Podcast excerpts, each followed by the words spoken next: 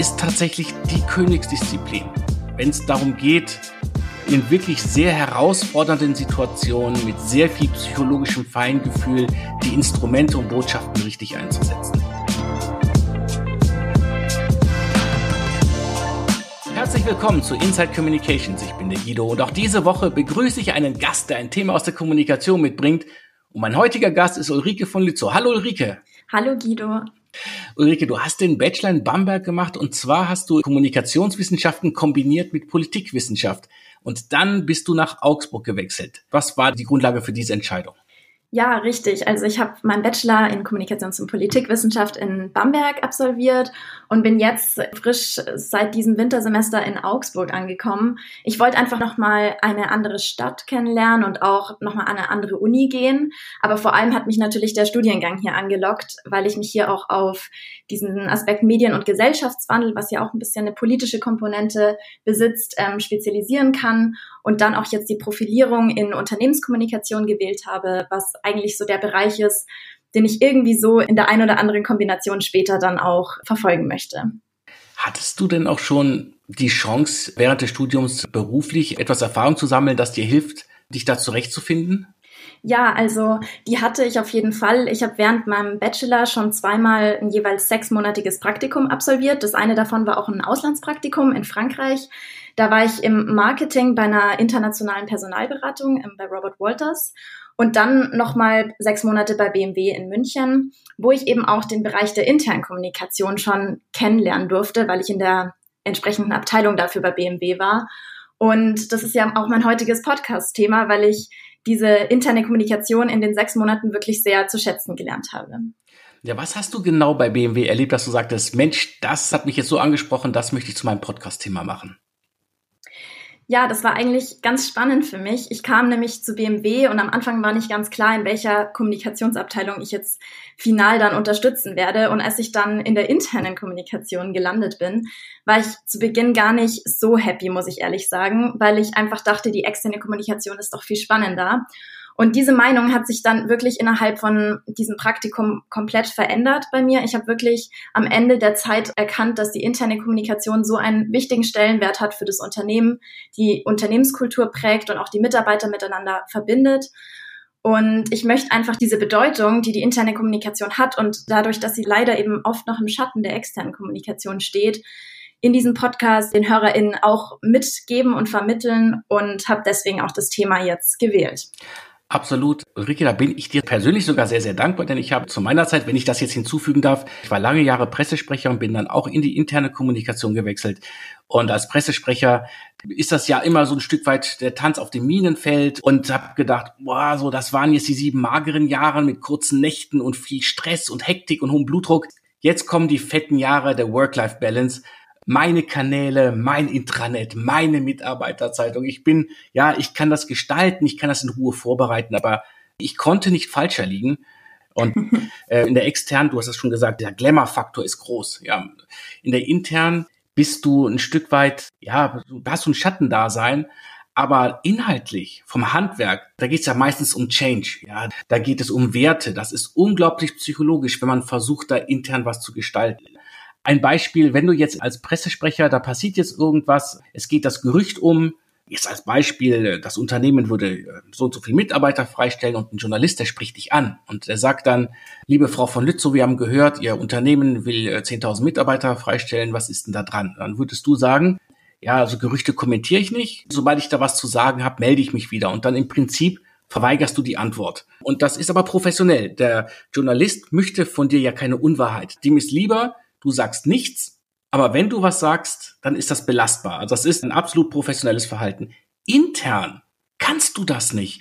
Dann kannst du nicht antworten, denn es gibt ein Informationsdefizit. Und wenn das Informationsdefizit nicht von dir als Unternehmen, als Kommunikation aufgefüllt wird, dann füllen das die Leute durch Annahmen auf. Die lassen das ja nicht so stehen. Ja, wenn du denen nicht sagst, was los ist, dann fangen die an und spekulieren. Und so entstehen Gerüchte. Und jedes Gerücht ist schlimmer als die Wahrheit. Das heißt, du musst antworten, auch wenn du nicht antworten willst. Und jetzt beginnt ein Drahtseilakt. Das ist so anspruchsvoll. Da hast du absolut recht. Und was ich auch gelernt habe, eben auch in meinem Praktikum, dass die interne Kommunikation oft auch schneller sein muss, gerade in der Krisenkommunikation als die externe, weil man eine Krise ja zum Beispiel auch intern zuerst irgendwie rechtfertigen müsste, bevor man es extern erzählt, damit auch die eigenen Mitarbeiter nicht erst aus den Medien dann zum Beispiel über irgendwelche Skandale, die im eigenen Unternehmen vorgefallen sind, erfahren.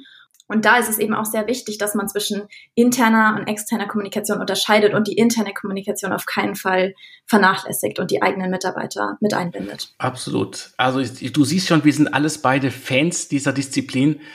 Jetzt bin ich echt gespannt. Mit wem hast du da gesprochen? Genau, ich habe mit Steffen Schier gesprochen. Er ist Competence Lead bei fischerAppelt, also bei einer der führenden deutschen PR- und Marketingagenturen. Und er ist in beratender Funktion für die interne Kommunikation hier tätig. Jetzt bin ich wirklich auf euer Gespräch gespannt.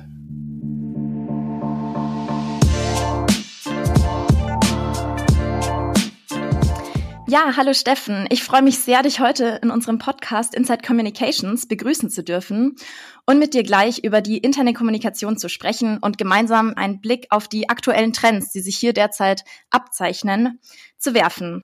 Möchtest du dich zu Beginn für unsere HörerInnen vielleicht einmal kurz vorstellen und uns einen kleinen Einblick geben, was die interne Kommunikation für dich persönlich so spannend macht und warum sie auch so extrem wichtig ist, auch wenn sie eben manchmal im Schatten der externen Kommunikation steht? Ja, hallo Ulrike. Vielen Dank, dass ich da sein darf bei eurem Podcast.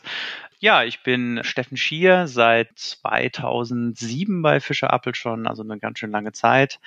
Habe mich nach der Hälfte der Zeit auf das Thema interne Kommunikation und Employer Branding auch spezialisiert.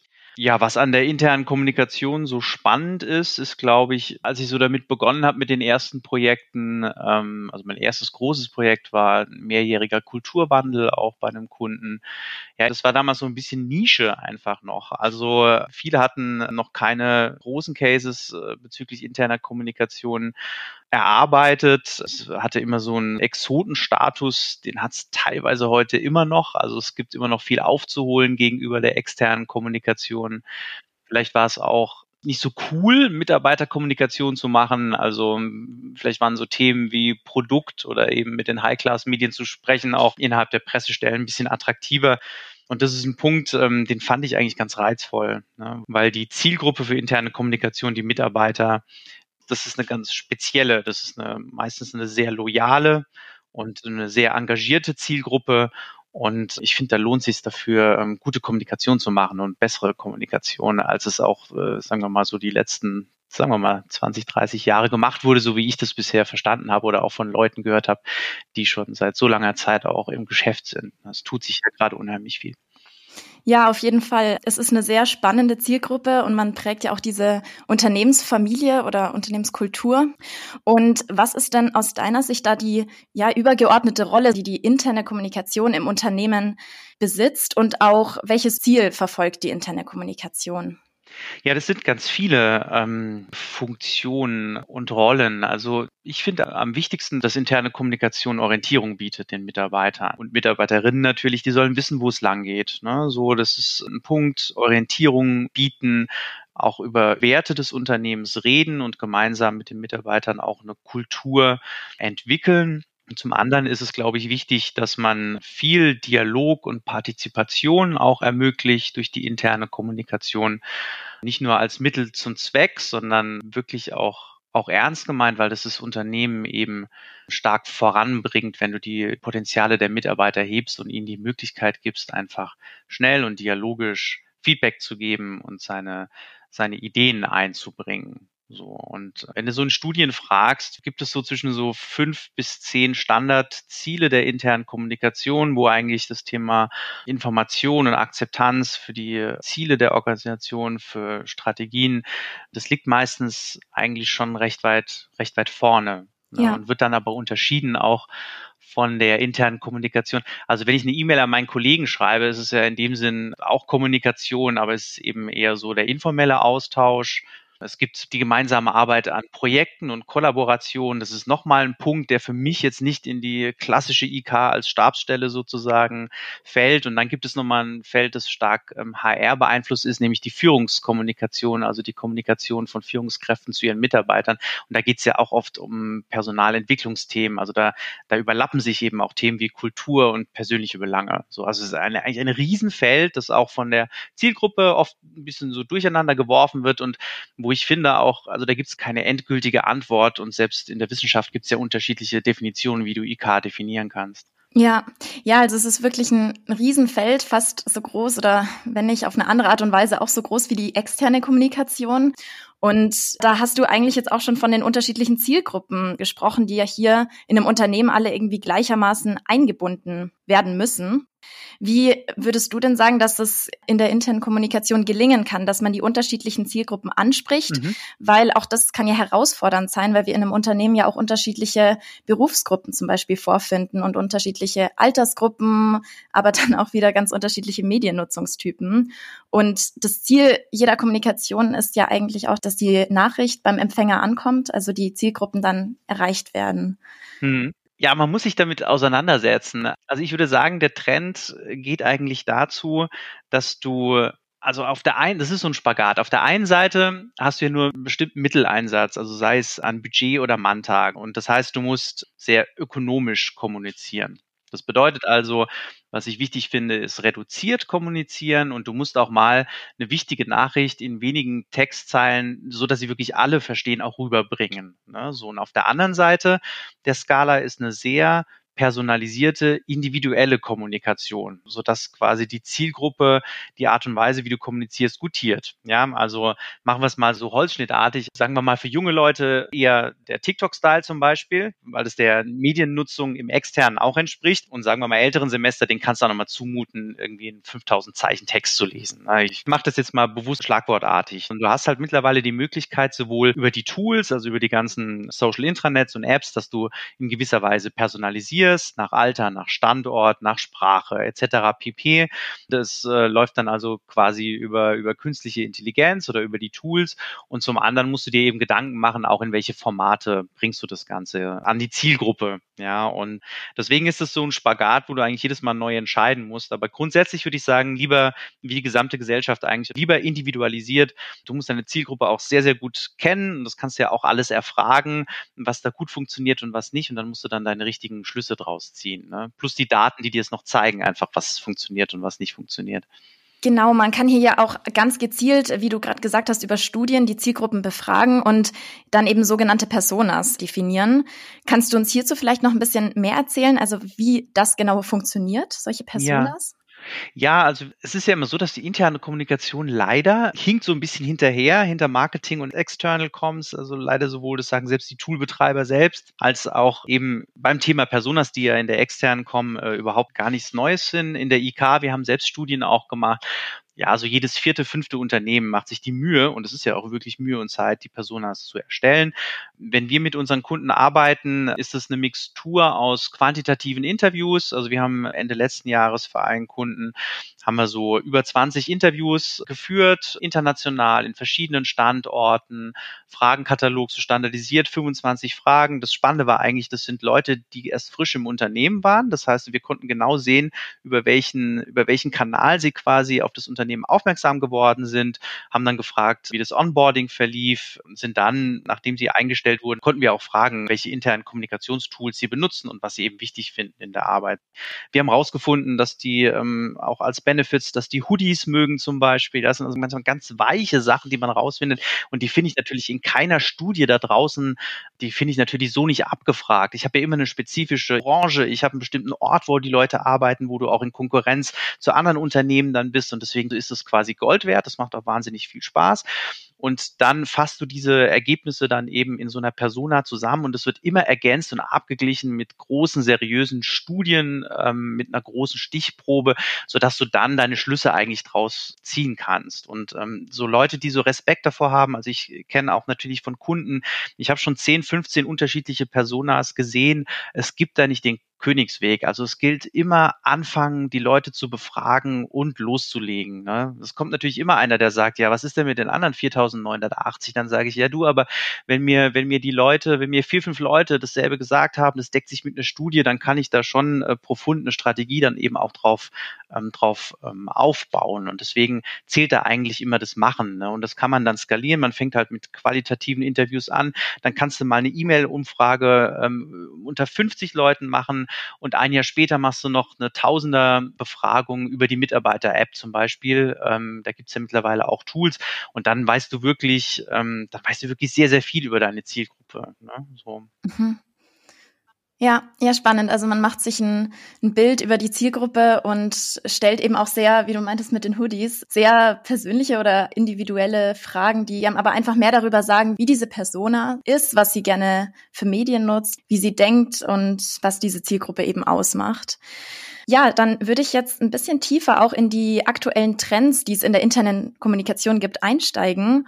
Und wie du gerade auch schon beschrieben hast, es gibt so viele unterschiedliche, ich nenne es jetzt mal Medien und Maßnahmen hier in der internen Kommunikation, um die Zielgruppen zu erreichen. Und beispielsweise laut einer Umfrage im Trendmonitor der SCM, also School for Communication and Management und Staffbase, werden auch noch so Maßnahmen wie die Mitarbeiterzeitung im Printformat von relativ vielen der befragten Mitarbeiter hier genutzt, oder auch das klassische schwarze Brett ist noch relativ weit verbreitet. Also hier gaben 55% der Befragten an, dass sie das noch nutzen in der internen Kommunikation. Umgekehrt werden aber natürlich auch digitale Lösungen, wie jetzt die Mitarbeiter-App, die laut dieser Umfrage von 21% der Befragten im Unternehmen schon verwendet wird, immer größer. Aber auch digitale Mitarbeiterzeitungen werden jetzt mehr verwendet als die Printausgaben. Wie schätzt du das denn ein? Wie wird sich das in Zukunft hier weiterentwickeln? Welche Medien und Maßnahmen von früher werden sich weiterhin durchsetzen? Und kannst du uns vielleicht auch schon einen kleinen Ausblick in die Zukunft geben, wohin hier die Trends gehen? Ja, es ist fast schon profan, aber natürlich wird weiter munter digitalisiert. So, also die Unternehmen sind noch lange nicht. Das sieht man, dass die Wichtigkeit erkannt ist von Themen wie Social Intranet und Mitarbeiter-App, aber sie eben noch lange nicht überall implementiert sind, ne?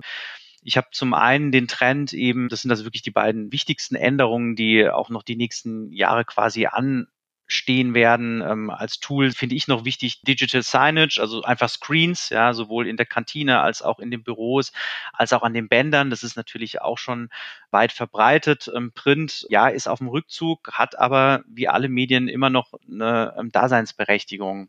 Es ist bloß ein Thema, das kriege ich schon mit, wenn junge Leute in die IK-Funktion, in die Unternehmen kommen, die sagen dann einfach, hey du, also ich bin jetzt 30, hör mir bitte auf mit Print, ja, also ich habe eine kürzere Aufmerksamkeitsspanne, also lass es uns digital spielen. Also das Thema wird sich, und es sind ja auch große Print-Publikationen auch eingestellt worden, dementsprechend würde ich da also tendenziell so in den nächsten 10 Jahren, würde ich Print eher auf dem absteigenden Ast sehen. Ich selbst bin natürlich großer Freund von Print und viele haben ja auch ihre Magazine einfach umgestellt. Du bist eben nicht mehr aktuell, du kannst eben längere Strecken auch spielen. Dementsprechend, also kann man auf jeden Fall machen, aber es wird auf jeden Fall digital. Es hat sich seit Corona viel mehr noch Richtung Chats und Chatgruppen auch entwickelt. Das ist noch eine Geschichte, die gar nicht so in der klassischen IK drauf sind. Also dieses informelle Fließen oder mal 300 Leute in einer Gruppe und einer fragt was und dann gibt's eine Antwort von jemand, der das natürlich im besten Fall auch weiß. Das ist auch eine Form von Wissensfluss und die kannst du natürlich auf Projektseite, aber auch einfach für Unternehmensnews oder Dinge, die im Unternehmen einfach sind, kannst du sehr gut verwenden. Ja, so, also wenn du mal abgesehen von den Inhalten, da gibt's natürlich auch noch Trends, aber wenn du so von den Kanälen kommst, ja, es wird digitaler, es wird messbarer, das ist gut.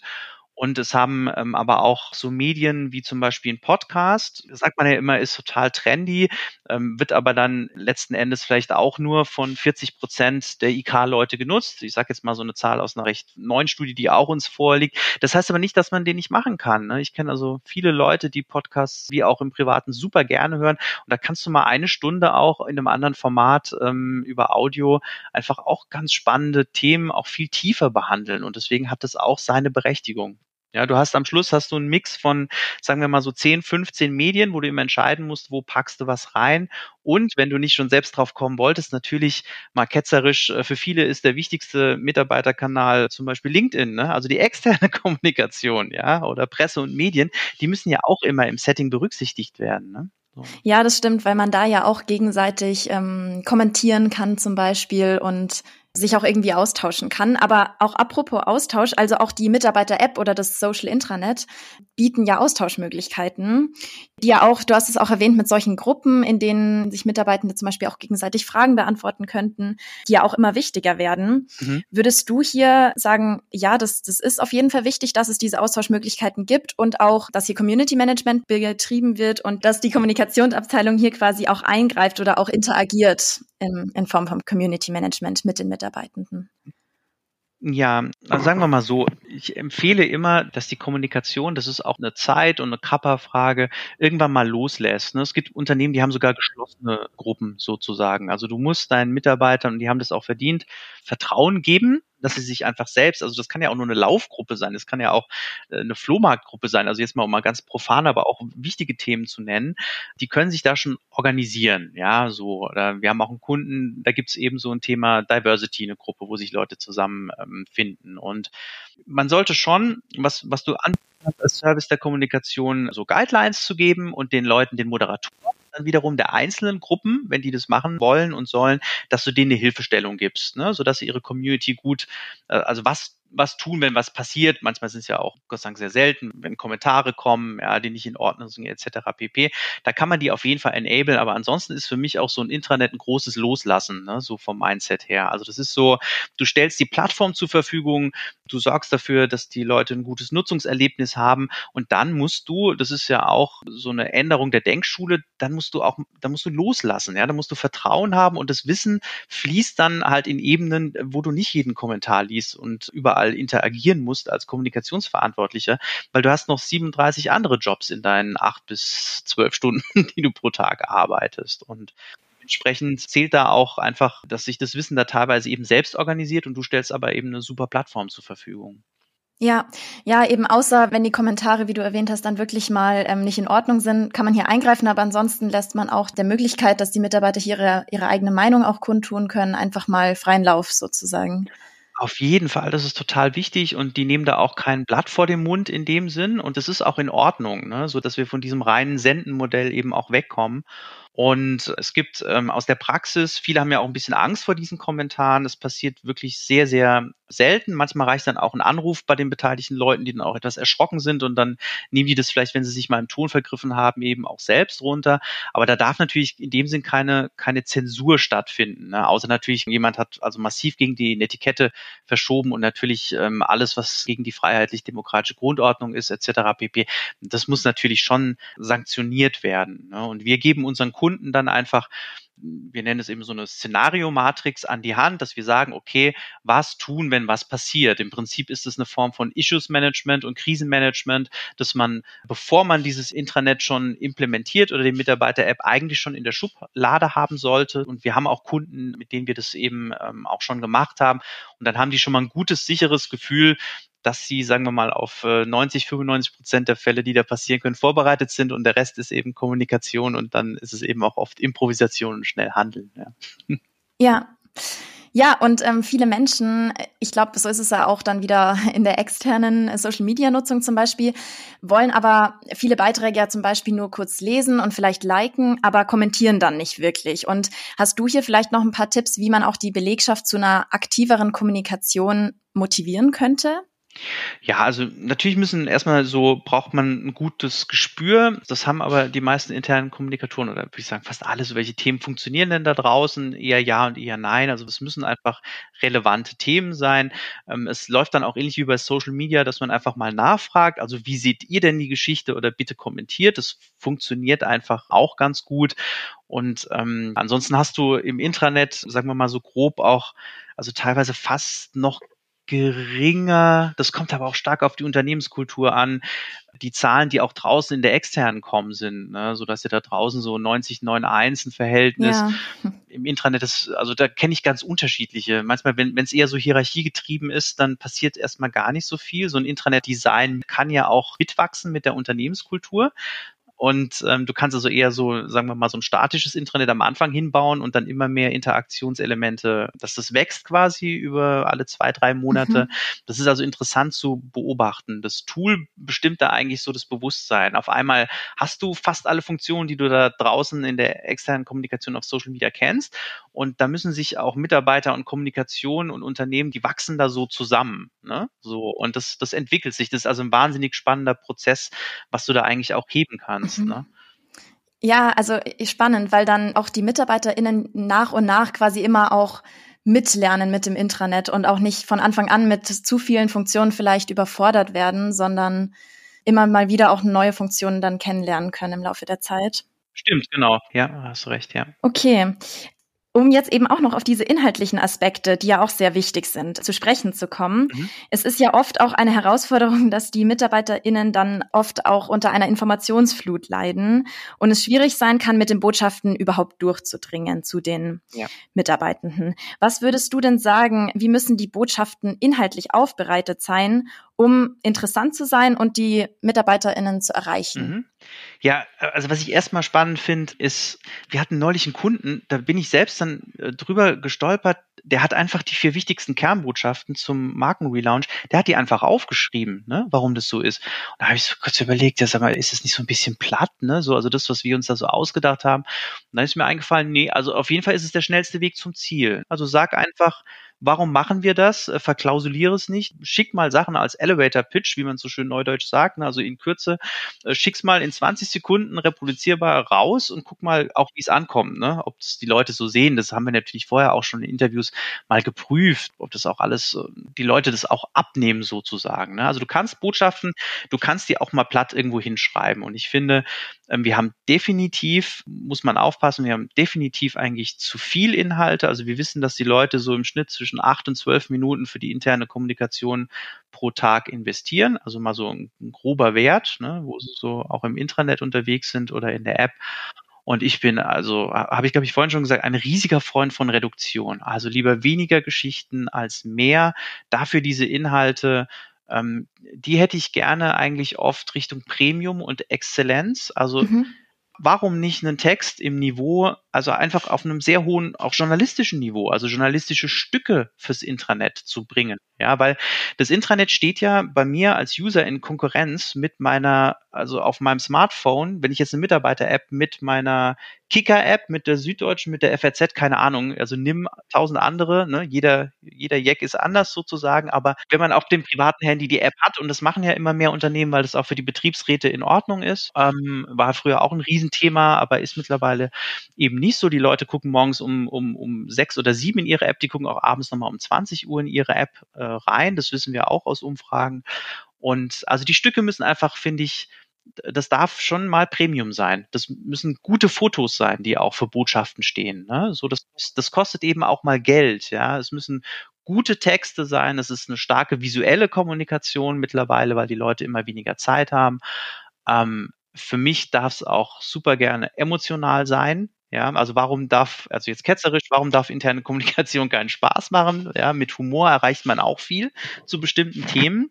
Und das sind so Punkte, wo du jedes Mal überlegst, wie bringst du deine Botschaften an die Frau oder an den Mann? Ja, so, das ist dann, und dann hast du wieder diese Palette an, sagen wir mal, 15 journalistischen Formaten oder Medienformaten, wie du diese Botschaft an den Mann bringst. Und in der Strategie würde ich mich auch, wenn du mal Zeit eben, oder die sollte man sich nehmen für eine Jahreskonzeption, dass man auch so sagt, okay, für 2023 oder fürs zweite Halbjahr haben wir eben bestimmte Schwerpunktthemen und die lieber dann auch mal richtig so durchkonjugieren, anstatt eben auf 300 Hochzeiten zu tanzen. Da haben die MitarbeiterInnen am Ende auch nichts davon.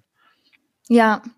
Ja, und ich finde es auch schön, dass du gesagt hast, es soll auch möglichst klar und eindeutig sein, weil das ja auch gerade in der externen Kommunikation leider oftmals nicht so ist, dass Sachen irgendwie mehrdeutig oder sehr vage formuliert werden, eben aus Angst vielleicht, man könnte auf nicht jeder Meinung damit gerecht werden und dass intern schon versucht wird, einen hohen Standard in der Kommunikation zu erreichen, eben auch journalistisch, hochwertig, eindeutig und auch teilweise vielleicht emotional aufzubereiten.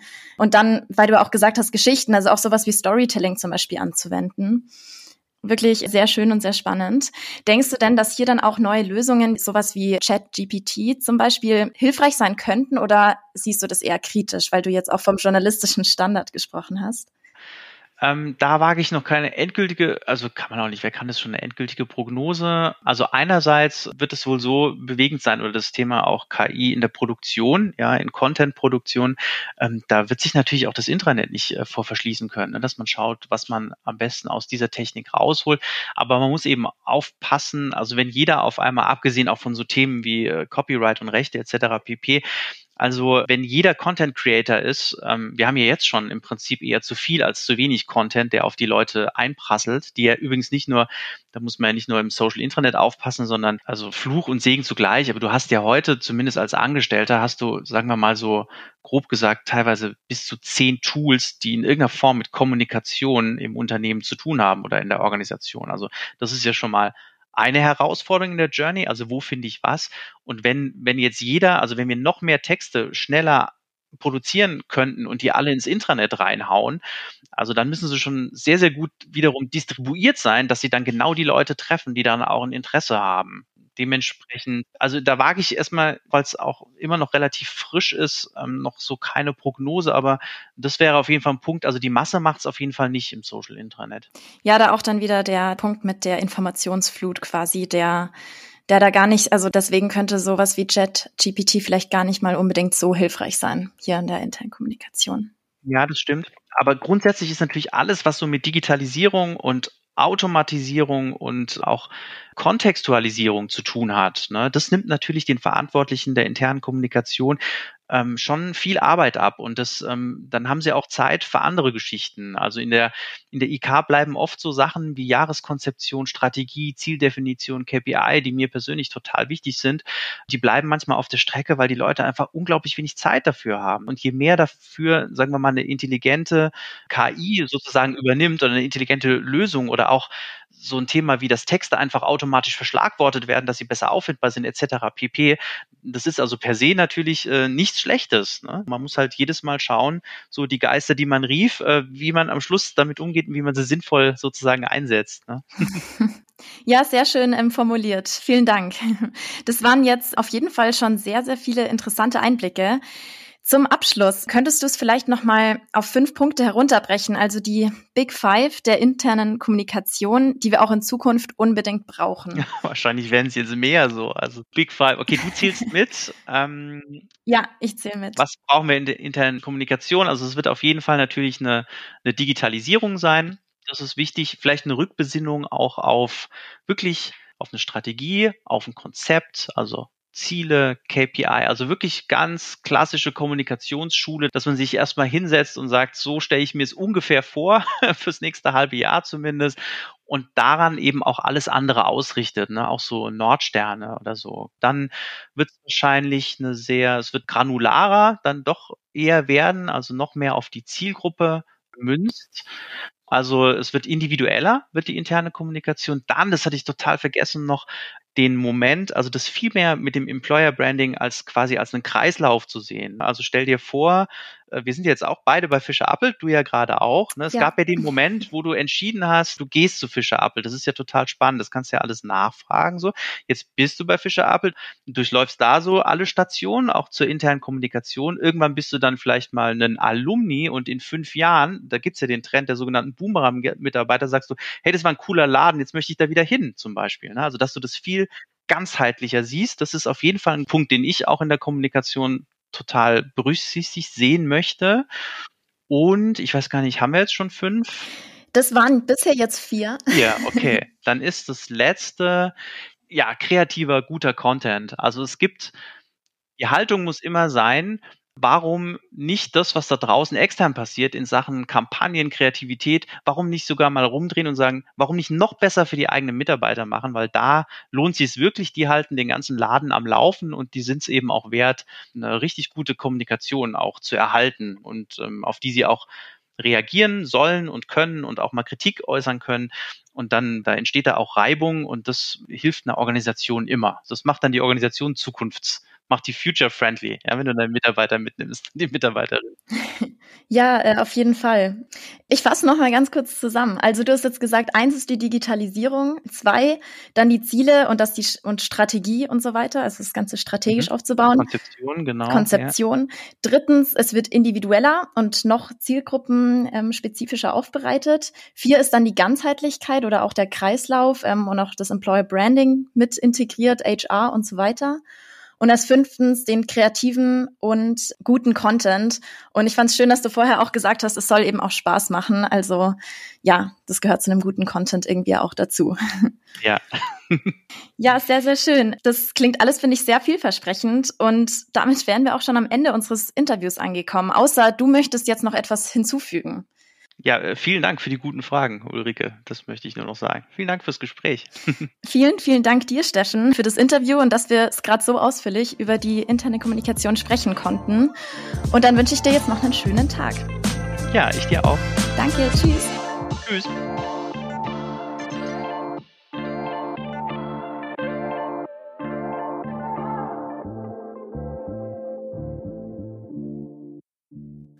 Das war jetzt echt interessant, Ulrike. Was waren aus deiner Sicht die wichtigsten Punkte? Ja, also die großen Big Five haben wir ja gerade noch einmal schön zusammengefasst am Ende des Interviews gehört. Aber was ich finde, dass man noch einmal betonen kann, ist, dass es eben auch intern wirklich wichtig ist, zum einen die Zielgruppe zu kennen und hier auch gegebenenfalls Studien durchzuführen oder Personas zu entwickeln und die Kommunikation darauf dann auch anzupassen, also auch die Kommunikation individuell auszurichten. Und zum anderen dann aber auch die Reduktion, die Steffen immer wieder angesprochen hat und stattdessen der Fokus eben auf die Qualität anstatt auf die Quantität. Und was ich außerdem nochmal hervorheben möchte, ist der Aspekt der Konzeption oder auch, dass man intern eben strategisch kommunizieren kann und sollte, also sich konkrete Ziele, aber auch KPIs zu setzen, vielleicht auch Nordsterne festzulegen und auch für jedes Jahr oder bestimmte Zeitabschnitte Schwerpunktthemen auch festzulegen. Und als letzten Punkt kann ich auch hier nur noch einmal nennen den hohen journalistischen Standard oder die Premium-Qualität, wie Steffen es auch genannt hat und wie er auch gesagt hat, dass die eigenen Mitarbeiter im Unternehmen diese Qualität und den guten Content eigentlich am allermeisten verdienen. Absolut hohes Niveau, ja. Es gibt natürlich einen Wettbewerb der Informationen und wenn du als interne Kommunikation bestehen willst, wenn du wirklich konsumiert werden möchtest, dann musst du natürlich auf Augenhöhe genauso spannend und genauso unterhaltsam sein wie das, was die Mitarbeiter extern finden. Also es ist eigentlich Edutainment at its best, was man da liefern muss. Genau, weil du da gerade ja auch das Stichwort Edutainment genannt hast, also die Mischung aus Education und Entertainment, was eigentlich so viel bedeutet wie, dass man auch in der Kommunikation durch Edutainment ja den Mitarbeitenden bestimmte Dinge erklären möchte oder näher bringen möchte, sei es jetzt die Werte oder allgemein die Unternehmensstrategie oder eine bestimmte Information intern kommuniziert. Und es besitzt ja, wie auch im Interview deutlich wurde, auch eine pädagogische Seite des Wissenszuwachses, den man ja letzten Endes eigentlich immer erreichen möchte bei den Mitarbeitern. Absolut. Das sind diese lernpsychologischen Mechanismen. Also was ich immer sehr, sehr gerne konsumiert habe als Fachliteratur, dass ich immer ein Auge tatsächlich drauf gehabt habe, wie entwickelt sich oder was sind die Fachdiskussionen in der Pädagogik. Weil da kannst du durch Analogien unglaublich viel über die Lösungsansätze, die haben, neue Konzepte, die haben. Das ist inspirierend, um sich da auch aus einer Kommunikationssicht Gedanken zu machen, weil die Welten sind nicht so weit auseinander. Dann hattest du das Thema Konzeption angesprochen und Planungsnotwendigkeit. Du hast natürlich in so einer Kommunikation, hast du auf der einen Seite eine Planung, da bin ich zu 1000% bei euch. Du hast deine Themen, du sagst, im ersten Quartal geht es um Werte, im zweiten Quartal geht es vielleicht um Kundenorientierung. Man hat so seine Themenschwerpunkte und dekliniert sie dann so ein Stück weit durch. Das ist so ein Stück weit so eine Top-Down-Planung und dann hast du halt parallel Themen, die poppen hoch, die hat kein Mensch auf dem Radar gehabt und plötzlich sind sie da. Ja, und das musst du halt dann in Einklang bringen. Das muss halt dann gucken, wie das zusammenpasst und da muss man auch flexibel sein. Ganz genau, also die Flexibilität darf man hier dann natürlich auch wieder nicht vergessen. Aber auch hier gibt's ja Pläne und Leitfäden dafür, die einem in den unterschiedlichen Situationen dann zum Beispiel von solchen beratenden Agenturen wie fischerAppelt, wo ja auch Steffen Schier tätig ist, an die Hand gegeben werden und man einfach ein Toolkit hat, nach dem man sich dann richten kann. Ulrike, ich danke dir für dieses super spannende Gespräch, das du geführt hast. Ja, sehr gerne.